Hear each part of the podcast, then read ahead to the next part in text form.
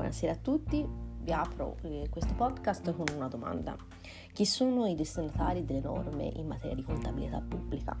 Sono le amministrazioni pubbliche, così come definite dall'articolo 1,2 del decreto legislativo 165 del 2001, che appunto elenca una serie di amministrazioni, tra cui amministrazioni statali, gli enti territoriali, le aziende autonome, l'ARAN eh, e quant'altro, le camere di commercio, i CONI e quant'altro. Ma per far riferimento in maniera specifica dobbiamo prendere in considerazione, ai fini quindi dell'applicazione di disposizioni in materia di contabilità e finanza pubblica contenute nella legge quadro della contabilità, la legge 196 del 2009, si deve fare riferimento all'elenco elaborato annualmente dall'Istat.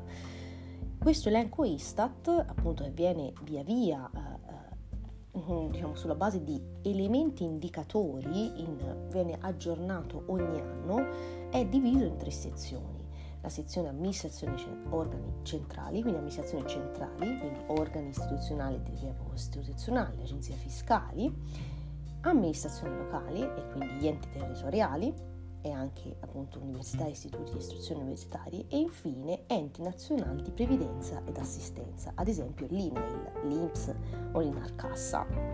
Come si fa a entrare in questo elenco? Due indici rivelatori. Il primo è necessario quindi verificare il comportamento economico dell'ente quindi guardare all'applicazione del test market no market e in secondo luogo l'analisi delle condizioni di concorrenzialità in cui opera detto ente, quindi guardare fare una valutazione qualitativa che riguardi la struttura della domanda e dell'offerta.